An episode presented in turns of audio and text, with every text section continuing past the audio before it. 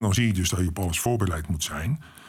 Uh, hebben we uh, zelfs nog een beetje van het hout uh, moeten wegbijtelen om ons baken daar te kunnen plaatsen. En met een klein stofzuigertje die houtsnippers weer, weer opge, ja, opgestofzuigd, zal ik maar zeggen.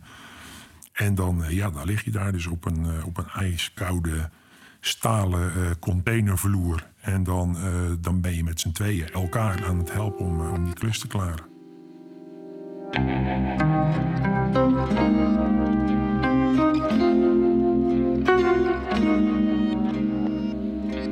Net als bij de vorige seizoenen, die zich afspeelden bij contraterrorisme en de cyberdesk, is er ook hier bij contraproliferatie een verschil tussen geheimwerk en extra geheimwerk.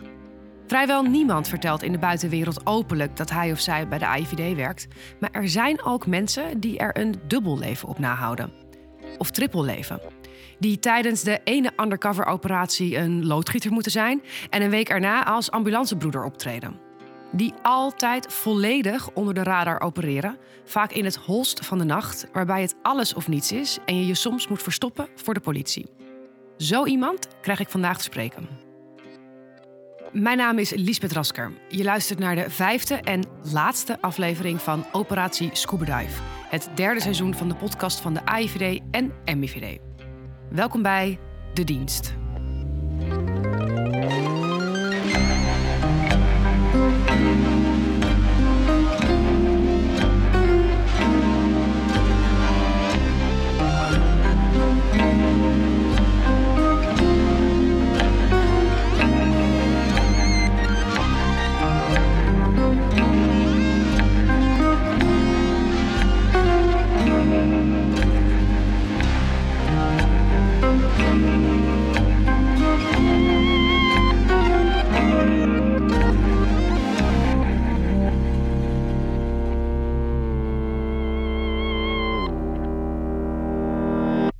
Nadat ik de hele aanmeldprocedure weer heb doorlopen, loop ik snel naar het gebouw van de MIVD.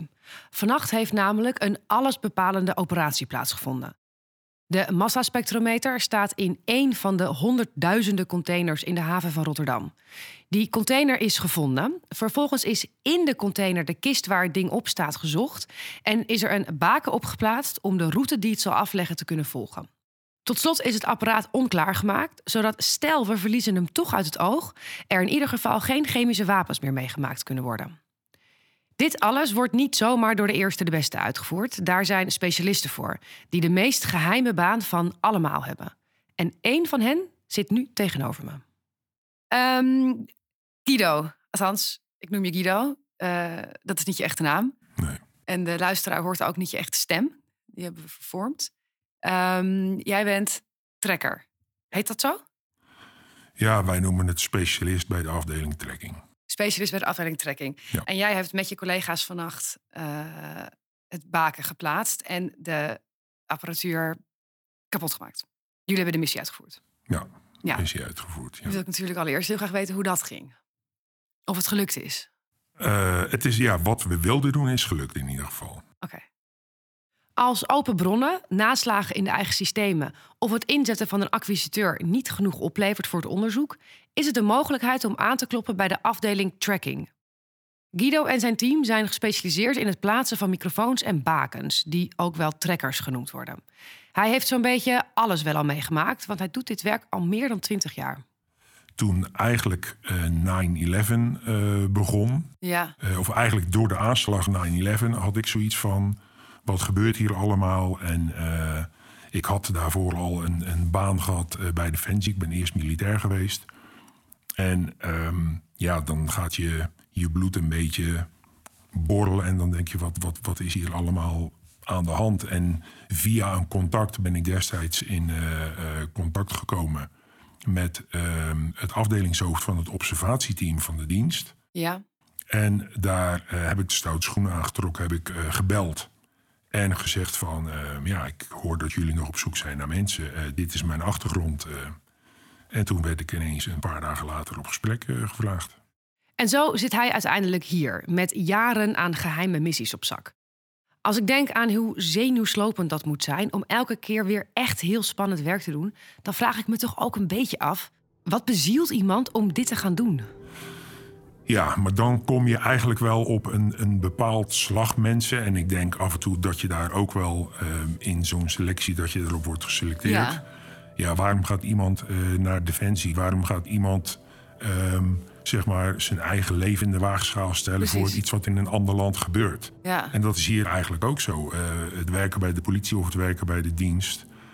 Um, is natuurlijk, je wilt de samenleving gewoon behoeden voor een aanslag die gepleegd wordt... of nou ja, hoe je dat ook wil omschrijven. Ja. Het, is, het is een bepaald doel wat je wil dienen. En ik Ja. denk dat dat gewoon de Ja. achterliggende...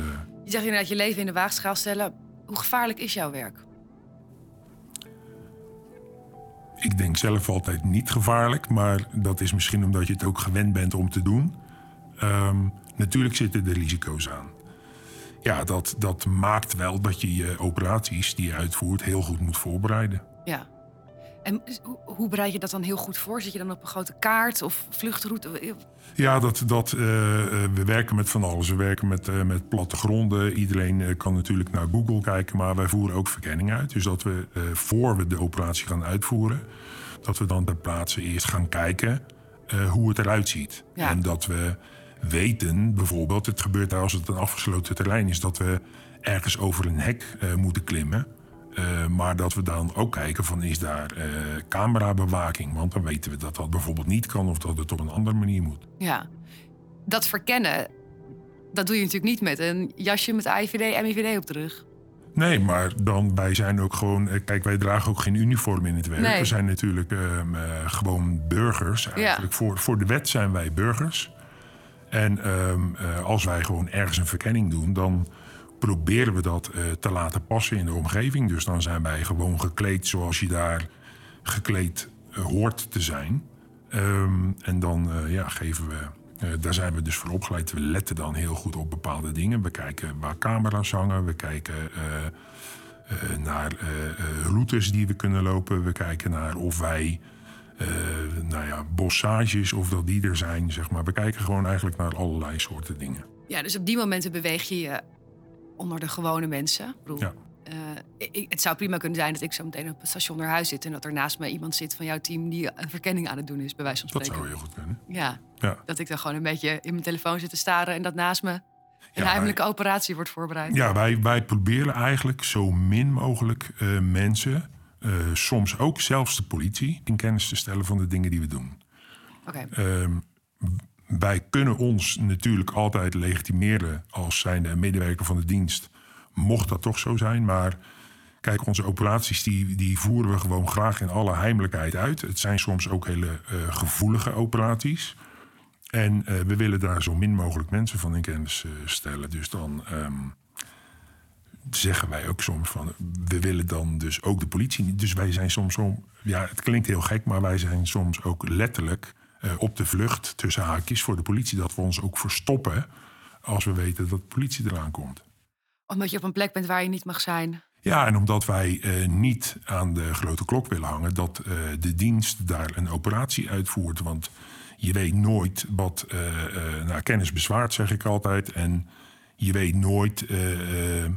komt daar, wordt de, politie maakt daar misschien een rapportage van... of wat dan ook, of... Je weet ook niet, eh, en daarmee wil ik natuurlijk niet zeggen dat politie niet betrouwbaar is... maar je weet toch nooit hoe betrouwbaar mensen zijn. Ja. Dus wij, ehm, eh, daar waar we het heimelijk kunnen doen, zal dat altijd de voorkeur hebben. Ben je wel eens opgepakt? Eh, nee, dat niet. Maar ik heb me wel al meerdere malen moeten verstoppen voor de politie. Kun jij je extreem goed verstoppen? Ja, som, de ene keer is dat makkelijker dan de andere keer. En dan, ehm, ja, dat is, en dat houdt dus ook weer in eh, hoe je zo'n operatie uitvoert. Ehm, wij hebben soms ook collega's die zich echt met de operatie bezighouden. En een andere collega die staat, om het echt maar even in, in dat soort termen, die staat op de uitkijk. Ja, op wacht. Ja. Zo geheim opereren dat je jezelf als AIVD'er moet verstoppen voor de politie. Het is typisch zoiets waar ik nog nooit over had nagedacht. En nu zit iemand op zijn dode gemak zo'n verhaal aan me te vertellen. Guido vertelt verder dat elke missie die hij uitvoert begint met een uitgebreid gesprek met het inlichtingenteam. In dit geval is dat dan dus met Thomas en met mij. Als de opdracht helder is, wordt eerst gekeken of er al contacten zijn die hem zouden kunnen helpen met het uitvoeren van de taak. En als dat niet zo is, dan, eh, dan moeten we het zelf doen. En dan kom je dus dat we over hekken moeten klimmen. We laten eigenlijk ehm, de, de klus, zoals wij dat noemen, laten we bepalen met hoeveel mensen we dat uitvoeren. Dus de ene keer kan dat met vier, de Ja. andere keer doen we dat met zes. De klus, ja. En ja. dat is heel erg afhankelijk van de omgeving waar we, waar we moeten zijn. Ja, En ehm, in dit geval hadden we dus een contact bij de, bij de douane. En die Ja. heeft ons in ieder geval eh, toegang kunnen verschaffen eh, tot het terrein. ja, En die kon ons ook eh, wijzen, zeg maar, eh, waar we moesten zijn op het terrein. En dat, ja, dat scheelt voor ons natuurlijk heel veel. En Ja. dan, dan eh, scheelt dat in ieder geval, in dit geval letterlijk een hindernis die we niet hoeven nemen. Want anders hadden we met eh, een ladder eh, over een hek moeten klimmen. En dan moet je daar weer allerlei dingen voor regelen, wat in dit geval niet hoefde. Nee, maar dat, dat is dus wel gebeurd, begrijp ik, dat je met ladders tegen hekken aanstaat. Ja. ja. Ja. Is dat nooit eng? Nou, het, het is, het is eh, spannend. Nog steeds. Want je hebt toch altijd zoiets van. nou, Net wat ik al eerder vertelde. Je wil het in alle heimelijkheid doen. Dus ehm, ja, je moet met alle dingen. Weet je, al- als je ehm, over een hek klimt. eh, je kan daar niet die ladder tegen dat hek laten staan. Dus je moet daar ook weer rekening mee houden. Dat er iemand achterblijft. Die dan die ladder weer weghaalt. En hem weer neerzet op het moment als je weer terug over het hek wil. Ja. Dus dat, ja, dat zijn hele aparte zaken die je uit moet lopen. Wat doe je als je halverwege op die ladder staat? Of als het een metafoor is voor een ander moment dat spannend is, waar je, waar je op iets aan het doen bent en er komt iemand langs? Eigenlijk zorgen we dat dat eh, niet gebeurt. En natuurlijk kunnen we niet zorgen dat er. eh, we, kunnen, we houden niet iemand tegen. Maar we proberen het altijd zo te timen dat we weten van oké, ehm, net wat ik zei, sommige andere mensen staan op de uitkijk. Ja. En ehm, als wij denken dat het, dat het veilig is om het te doen, dan pas eh, zetten we de operatie in. En dat houdt soms ook wel eens in dat als het niet veilig is, dat we of heel lang moeten wachten voordat we die operatie uitvoeren. Of dat we zelfs, eh, als het niet veilig wordt, dat we de operatie ook gewoon uitstellen. ja, dat soort beslissingen kun je dan pas nemen als je al... Op het moment zelf. Het scheelt dus dat in ons geval er al contact is gelegd met de douane en dat zij Guido en zijn team hebben binnen kunnen laten. Maar dan sta je daar. En dan moet je wel nog bij de container zien te komen, hem open krijgen en in de container, die het formaat van een klein appartement heeft, het juiste apparaat zien te vinden. Ik probeer me voor te stellen hoe hij daar dan staat. In de kou, in het donker, op een plek waar hij volgens de eigenaar van het ding eigenlijk niet mag zijn. En dan heeft hij ook nog een tas met de meest uiteenlopende spullen mee. Nou ja, dat, dat kan van alles zijn. Hè. Dat kan eh, een, lampje zijn als je eh, licht nodig hebt. Ondanks dat je dat natuurlijk zo, zo min mogelijk eh, op wil vallen. Eh, in dit geval, eh, omdat, het, wi- omdat we wisten dat het nogal koud zou worden... hebben we bijvoorbeeld ook handwarmers bij ons. Dus we, we houden met zoveel mogelijk rekening. Ja. En is het plaatsen van een baken moeilijk? Niet voor de mensen die het doen, omdat je het natuurlijk al... we hebben het ook gewoon geleerd en heel veel beproefd... Ja. Ehm, maar het heeft zeker uitdagingen. Het, het, het- elke situatie is natuurlijk weer anders. Ja. En ook eh, in dit geval, ehm, dan kom je op het terrein en we wisten dat het, eh, dat het koud zou zijn. Er was ook wat, eh, wat sneeuw opgegeven. Ehm, zoals ik al eerder vertelde, doen we alles natuurlijk in de heimelijkheid. Dus ehm, het is ook niet dat de hele douane dan op de hoogte is, maar een collega Ja. van de douane die, die kon ons daarmee helpen. Ehm, die verschaft ons toegang eh, tot het terrein. En op een bepaald moment begint het te sneeuwen. Maar op het haventerrein is natuurlijk ook gewoon beveiliging aanwezig. Ja. En wij beseffen dan, en dat is dan onze operationele ervaring, van als wij nu gaan lopen, want het begon net te sneeuwen, dan zie je natuurlijk onze voetstappen keurig netjes in sneeuw. En als dan Ja.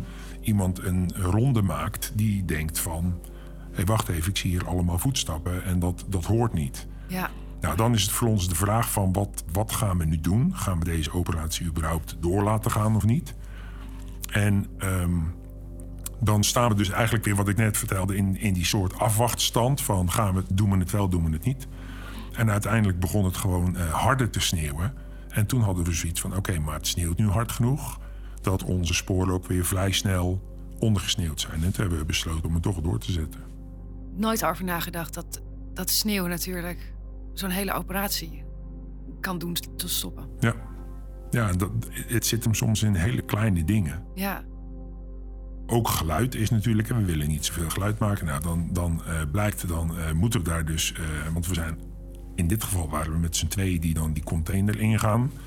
Ehm, de collega van de douane die dan eigenlijk, omdat hij voor zichzelf nog wel een verhaal heeft waarom hij daar zou moeten zijn, voor ons niet. Dus wij gaan dan met z'n tweeën de container in. Nou, dan moeten we ons eigenlijk al naar binnen wurmen. Ehm, en dan uh, moesten wij eigenlijk ook nog op zoek van... we hadden dus wel een fotootje hoe het apparaat uh, eruit zag. Dat hadden we van tevoren bekeken.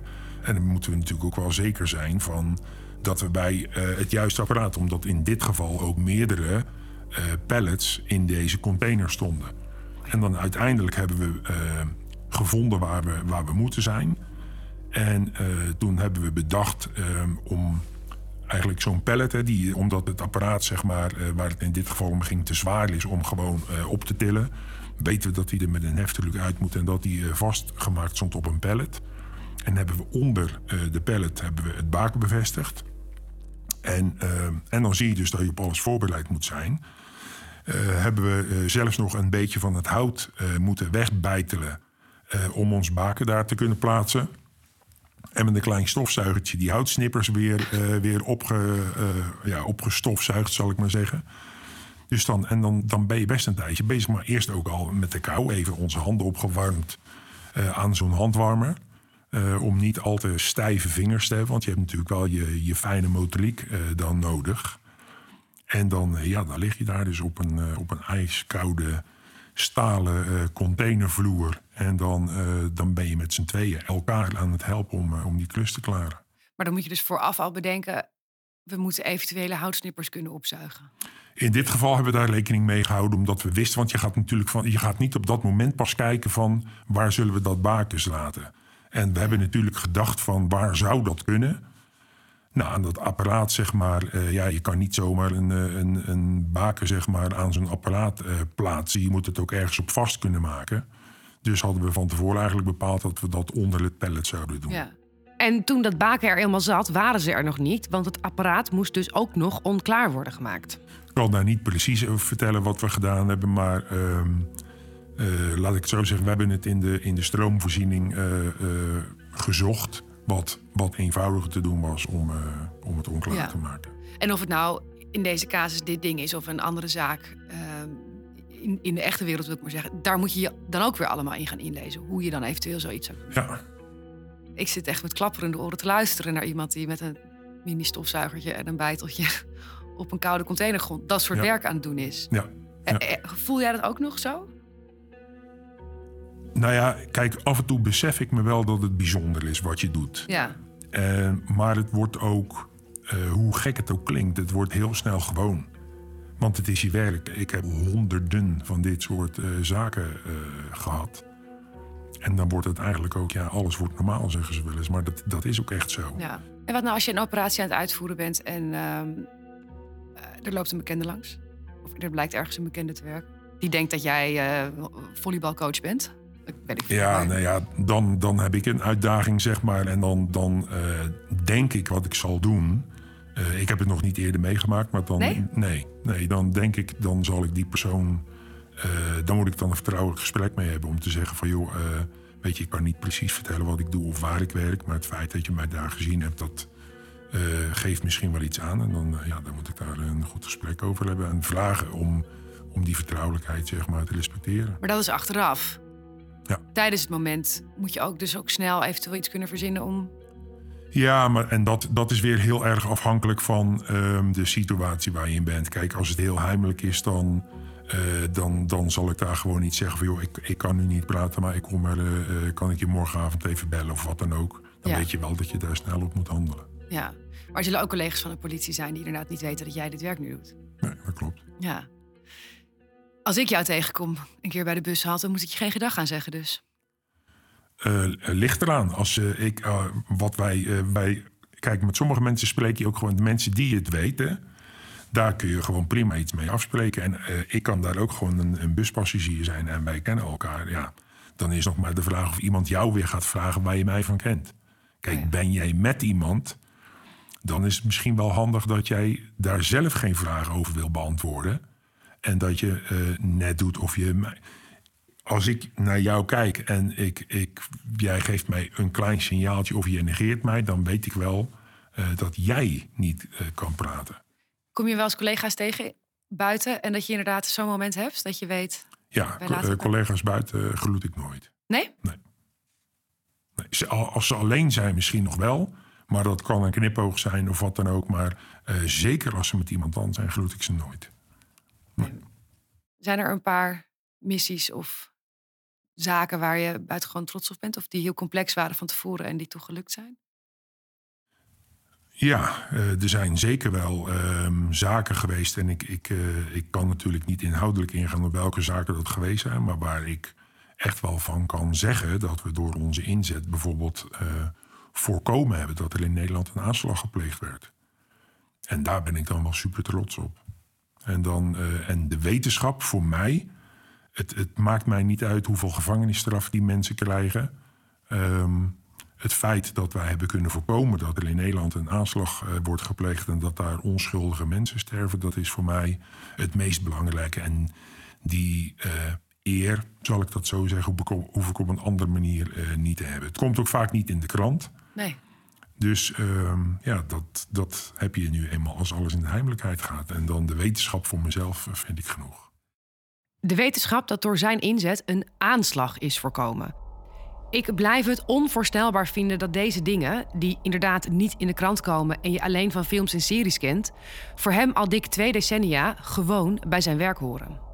En ook onze klus hebben hij en zijn team met succes volbracht. Het baken is geplaatst, de massaspectrometer is onklaargemaakt. En nog diezelfde middag zien we dan ook dat de container zich naar de kade begeeft, wordt geladen en dat de vracht de haven van Rotterdam uitbeweegt. Het lijkt allemaal gesmeerd te gaan. Totdat ik later op de dag Thomas verspreek. Ik vind het heel goed nieuws dat het- baken is geplaatst. Ik heb alleen wel slecht nieuws ook. Er zijn een aantal eerste signalen binnengekomen. Maar daarna lijkt het helemaal weg te zijn gevallen. En dat hoeft niet te betekenen dat de hele operatie is mislukt. Wat een reden zou kunnen zijn, is dat, het, dat, dat de container inmiddels op het schip is geladen. En dat die omgeven door metaal eh, ja, niet meer kan uitzenden. Eh, nou ja, dat, dat zou betekenen dat we de hele route van het schip niet kunnen volgen. Ehm, op zich is het ons daar ook niet om te doen. Het gaat ons vooral om het volgen van de route vanaf de Libanese tussenhandelaar naar eh, het mogelijke eindgebruik in Syrië. Ah, oh ja, oké. Ja, oké. Ja, maar het zou ook kunnen zijn dat er om wat voor reden dan ook het baken niet meer functioneert, kapot is en eh, dat daarmee onze trekker, eh, ja, dat, dat we die eh, gedag moeten zeggen. Dan is het zicht op dat ding helemaal weg. Ja, Maar je zegt dat er is ook nog een, een scenario waarin hij weer aan land komt, uit al die containers gaat en dat hij dan weer pliep oploopt. daar hoop ik op. Daar hoop ik op. Dat is dus nogal een tegenvaller. Het zicht dat we zo graag wilden hebben is weg en we tasten weer in het duister. Het is wachten tot het schip aan land komt om te kijken of het baken, zodra het niet meer omringd is door duizenden andere stalen containers, dan weer zijn signaal weet te vinden en op onze radar te zien is. Het hele onderzoek kan hiermee zomaar afgelopen zijn. We kunnen op dit moment dan ook niet zoveel anders doen dan afwachten. Wat net zo onbevredigend is als het klinkt. Ik pak mijn tas, ga naar huis en hou mijn telefoon in de gaten.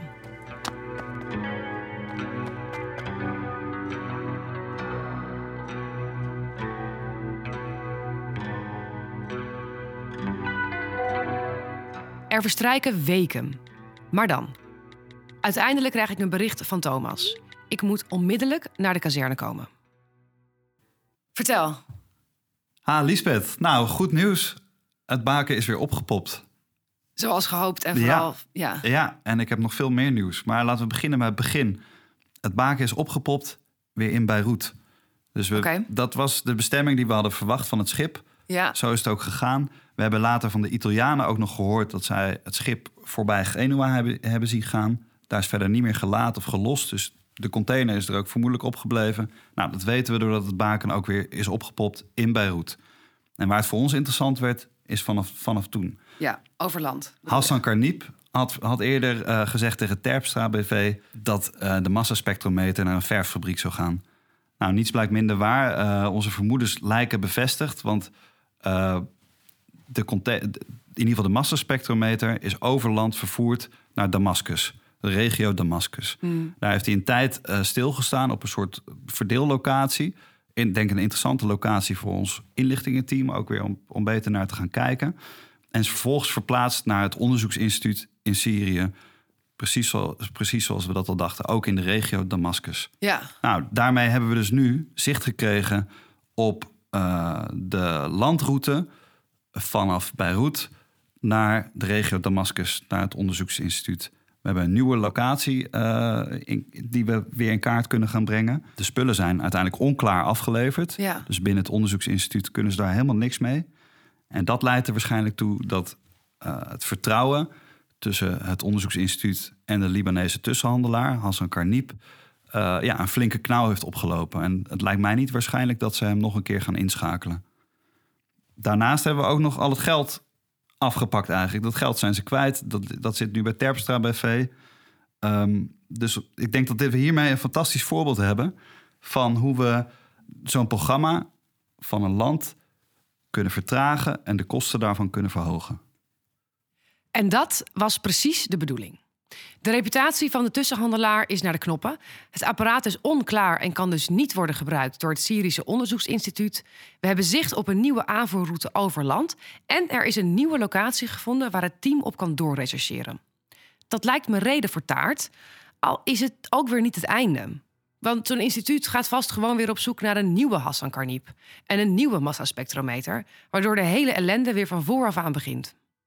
Dat is denk ik goed om je ook te realiseren is dat wij een massavernietigingwapenprogramma kunnen vertragen en de kosten kunnen verhogen. We zullen een land er nooit volledig vanaf kunnen houden, maar dit is wel. Dit kan hun wel weer terugzetten in de tijd. En zij Ja. moeten weer waarschijnlijk opnieuw met een andere handelaar op zoek gaan naar een spectrometer. Ja, en dat is natuurlijk ook weer niet zomaar 1, 2, 3 georganiseerd. Nee, dat kost tijd, dat kost moeite. Ja, Uh, dus dat, dat vertraagt de boel. En ja, als je dit helemaal goed zou willen doen, dan, ehm, dan zou, kan je ook eraan denken om binnen de eh, Intel community, de inlichtingengemeenschap in, eh, eh, in Europa bijvoorbeeld, een signaal af te geven van goh, wees ervan bewust. Er wordt momenteel door dit Syrische onderzoeksinstituut gezocht naar dit type Oh ja. massaspectrometer. Oh, ja. Dat, dat is iets wat jullie ook doen dan, als, je, als zo'n onderzoek Ja, zo loopt. dat proberen we wel te doen. Ja. Al met al best een concreet succes eigenlijk dus. Zeker, zeker. Ik denk dat we daar, eh, dat we daar eh, trots op mogen zijn. Ja, ja. Ja, Is dit dan ook het moment dat er bij jullie eh, op de afdeling... Als je dan zo'n... Het komt tot een einde, dat ding komt eraan, het is in die zin klaar. Wanneer is dit voor jullie dan ook klaar? Dit vinden we wel een succes. Daar Ja. wordt wel op getoost. Ja. Eh, dat gaan we wel vieren.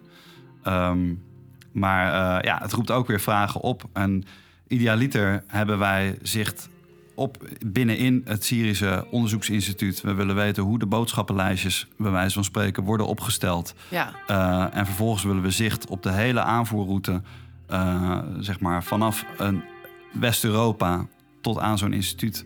Ja. Ja. Wat, eh, hoe kijk je terug op dit onderzoek? Ik eh, kijk hier positief op terug. Ik denk dat we mooie afwegingen hebben gemaakt. Ehm, dat we eh, informatie van, ons, van die we al hadden, hè, van het zicht op eh, Hassan Karnib op zijn telefoon, dat we die goed hebben gebruikt om te kunnen frustreren, te beïnvloeden, Mm. daadwerkelijk te, in te grijpen in, in de werkelijkheid Ja. waar we dat wilden. Ik, en ik denk, hoe bescheiden ook, eh, dat we hier wel een, eh, een, mooi, een mooi resultaat hebben behaald door het programma te vertragen.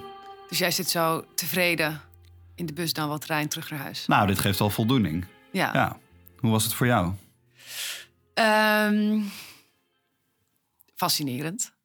Dat is toch het themawoord, wat ik volgens mij al honderd keer ook heb gezegd. Ehm, ik blijf het gewoon een onwerkelijke gedachte vinden dat er zulke grote, wezenlijke, wereldwijde dingen gaande zijn, zoals kernwapens.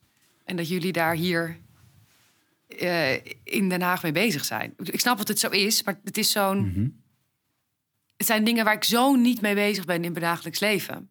Nou, dat is natuurlijk ook de En- bedoeling. Dat, ja. dat betekent ook dat jullie je werk goed doen. Hè? Ook wat, eh, wat Guido zei, de trekker van dat hij aanslagen heeft eh, weten te voorkomen. Dat denk ik, aanslagen. Er zijn toch helemaal geen aanslagen in Nederland. Maar dat is dus precies door dit soort gasten dat, dat ze er niet zijn. Maar het is een, het is een laag van de wereld die, die je niet kent als gewone burger met je normale werk. Nee. Ehm, en om daar dan nu zo even middenin te zitten een tijdje... en al jullie verhalen te horen en te zien hoe het er hier aan toe gaat... is, is dus heel fascinerend. Ja, en ik denk ook goed om je te realiseren... wij hebben een relatief, nog een relatief kleine eenheid die hier binnen Nederland naar kijkt. Maar de wat grotere landen, en zeker de landen die zelf ook kernwapens bezitten... Ja, die hebben die hier eh, gigantisch grote teams op zitten... om, eh, eh, ja, om, om, om contraproliferatievraagstukken aan te pakken. ja. ja, ik denk dat met elk seizoen van, dit, van deze podcast... ook mijn wereldbeeld een klein beetje minder naïef wordt. Al, alhoewel ik sta ik nog steeds redelijk naïef in de wereld... want bij nog steeds elk verhaal denk ik... wat gebeurt dat echt? Terwijl, ja, dat soort dingen gebeuren dus allemaal echt. Ehm, maar ik vond het in ieder geval een heel leerzaam inkijkje in jullie keuken. Ja, nou, ik denk, ook dat je goed, goed is om te realiseren dat hè, dit was natuurlijk een, een casus, een, eh, een fictief voorbeeld. Uh, maar vanuit de UCP, de Unit Contraproliferatie, hebben we ons zeker ook, ook rondom de burgeroorlog in Syrië, uh, ja, daar, wel, daar wel veel onderzoek naar, ook naar gedaan. En dat heeft er uiteindelijk toe geleid dat we ook um, ja, de daders hebben weten te identificeren die verantwoordelijk zijn voor de gifgasaanvallen met sarin die in, in Syrië uh, hebben plaatsgevonden. En uh, weet je, tot op, de, tot op heden leidt dat niet tot uh, veroordeling van deze mensen. Maar dat kan in, ja, in de nabije of wellicht verre toekomst wel zo, wel zo zijn. En Argos heeft hier, onderzoeksjournalistiek platform Argos Ja. heeft hier ook een keer een mooie uitzending over gemaakt. Dus nou, ik zou iedereen aanraden om die ook een keer te beluisteren. Ja, want dan zie je hoe het in het, hoe de echte, hoe een echte casus, zeg maar. Uh... Ja, dan, dat, dat, dat laat heel duidelijk zien wat ons effect is in de echte wereld. En hoe we uh, ja, ook dit soort, we noemen dat attributievraagstukken, ook vanuit ja. de, de unit contraproliferatie ja, behandelen. Het toekennen van een bepaalde actie aan een statelijke actor, toch? Aan een precies, land. precies. Ja, en dat is heel belangrijk voor als daar later een internationaal strafhof of vanuit de VN uh, ja, een, een, team mensen mee aan de slag gaat, dan moet de informatie er wel liggen. Dan gaat het hier naar de overkant. Ja, dan gaat het hier vlakbij naar het, uh, naar het strafhof. Ja. ja. Uh, nou, laten we hopen dat we daar uh, Hassan misschien ook nog wel ooit. Is er eigenlijk een kans dat zo'n man. Hij het is nu al weer dus bewezen dat hij. nou, dat het foute boel is. Kan zo iemand hiermee door blijven gaan? Nou, de kans is wel groot dat we hem in ieder geval vanuit uh, Europese en wellicht ook Amerikaanse, Canadese, Japanse, nou, de, onze gelijkgestemde bondgenoten, dat we hem zouden kunnen sanctioneren voor zijn rol bij de verwerving ja. van goederen voor dit onderzoeksinstituut in Syrië. Dus dat is. Maar kan uh, hij niet überhaupt in het geheel, voor, voor welk onderzoeksinstituut dan ook, gesanctioneerd worden, zoals jullie dat zeggen? Als in, het is toch overduidelijk dat hij gewoon nooit meer iets mag kopen en verkopen? Ja, dat zouden wij, dat zouden wij willen. Maar ja, daar, daar denken ze in Syrië anders over. Ja, oké. Dus okay. het is ja. wel moeilijk en uh, je hebt de hulp van andere landen hierbij nodig. Uh, Ja. Ook om zo iemand buitenspel te zetten. En uh, goed, wij zijn uiteindelijk ja, een inlichtingendienst. Hè? En dat, inlichting en opsporing, dat zijn wel twee, twee Ja. verschillende kanalen. Ja, en het is ook niet te doen om hem op een soort zwarte lijst te zetten voor alle bedrijven in Nederland. Want hij kan elke keer weer nieuw. Nu was het. Nou, feitelijk, feitelijk is dat wat je doet met een sanctionering. Ja, maar ja, hij kan, hij, nu is het Middle East Forwarding Solutions waar hij mee aan de haal ging. Hij Ja. kan natuurlijk ook weer een totaal nieuwe vage BV opzetten. Klopt, klopt. En aan ons is eh, de taak om, eh, ja, om hem ook te blijven volgen. En te kijken hoe hij zou reageren op eventuele sanctioneringen. Kat En muis, dus toch echt weer. Absoluut. Ja, Absoluut. En ik denk dat het ook belangrijk is voor het Nederlandse bedrijfsleven. ehm, ja, om bewust te zijn dat, dat er tussen alle verreweg eh, strikt legale handel, zeg maar, die er, die er is, Ja. dat daar ook af en toe een, eh, een rotte appel tussen kan zitten. Ja. En, eh, en dat als zij daar vermoedens van hebben, of als ze het gevoel hebben dat er mogelijk iets niet in de haak is, ja, dat ze ook on- ons weten te benaderen. Ja precies. Want eh Sjaak Terpstra, waar dat ding gekocht werd, die zei... Het, hij bood gewoon heel veel en dat was een goede deal. Maar ha- vond het wel een beetje vaag ook. Je kan het zo iemand niet kwalijk nemen, maar je zou ook eigenlijk willen dat zo iemand dan toch denkt: Nou, ik verkoop apparatuur die op zijn minst gevoelig is. Ja, En jullie, dan, dan, kunnen ze, dan kunnen ze dus hier bellen. Dat is ook wat. Zeker, bellen, eh, via, ons via de website benaderen. Dat kan zowel eh, bij de AIVD als bij de MIVD. Dit soort signalen nemen we heel serieus. Eh, en dat is, kan voor ons echt het startpunt van een onder- onderzoek ook zijn. Ja, ja. Nou, mocht ik ooit in de massa, massa spectrometers verzanden, dan ja. hou ik een kort lijntje, lijntje met je. Ja, het gaat, gaat dan uiteindelijk om wel duizenden goederen die ja. relevant kunnen zijn. En ja, we kunnen niet alles veilig houden. We kunnen ook niet op alles zicht houden. Maar het zal al een hele hoop schelen als er ook binnen het Nederlandse bedrijfsleven iets minder naïviteit is. en hetzelfde kan, gel kan gelden voor financiële instellingen, kennisinstellingen. Wees je bewust van dat er landen zijn op zoek naar kennis, op zoek naar goederen, uh, ja, voor doeleinden die we niet zouden moeten willen ondersteunen. Ja, ja. Ik denk dat het tijd is voor een, een biertje of een ja, toast. We mogen dit vieren.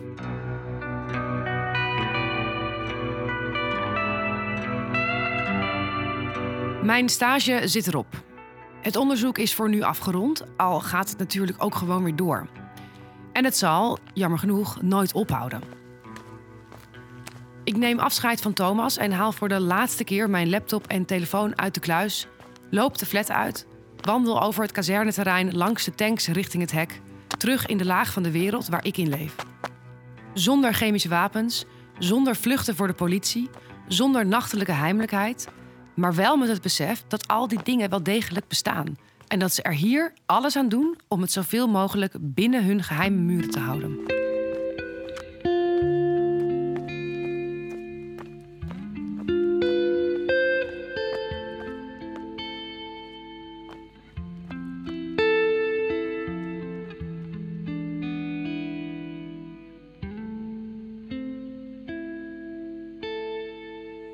Dit was de laatste aflevering van Operatie Scuba Dive, het derde seizoen van de dienst.